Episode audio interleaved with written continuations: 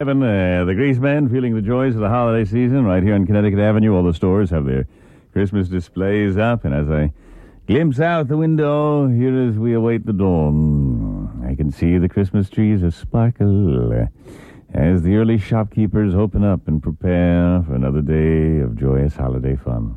I saw an indigenous populant in a Santa Claus suit yesterday, which is kind of shares the joy of Christmas in the district.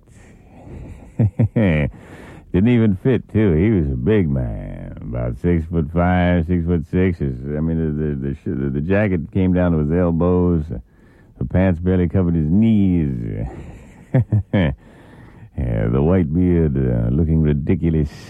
I mean, it was kind of cute. Everybody was getting a kick out of it, and I, uh, I, I must have been thinking about it last night because when I fell asleep, I, I dreamed that Santa Claus was an indigenous populace. I dreamt that I had set out some cookies and milk for Santa on Christmas Eve. And I figured I'd just sit on the couch for a second and enjoy the fire and watch my Christmas tree sparkle when suddenly I didn't hear sleigh bells, but I, I heard tom toms.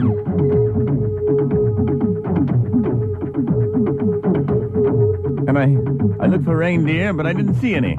All I saw was this battered Eldorado. I kind of rubbed my eyes, wondering what was happening when I saw Indigenous Santa come across my lawn.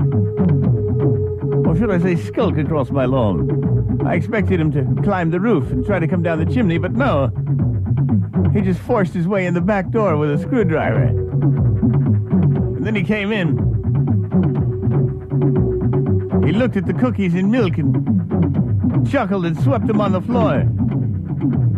Said, geez, ain't these honkies got no Thunderbird? I watched in horror as,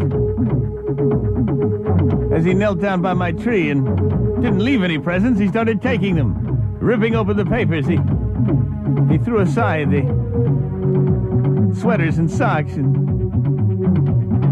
took all the batteries out of the toys for later use in his radio. Then he went into the kitchen and started taking silverware. He had a big sack, but it was empty when he came in. He started filling it with my silverware. I said, Hey, Santa, that's my stuff.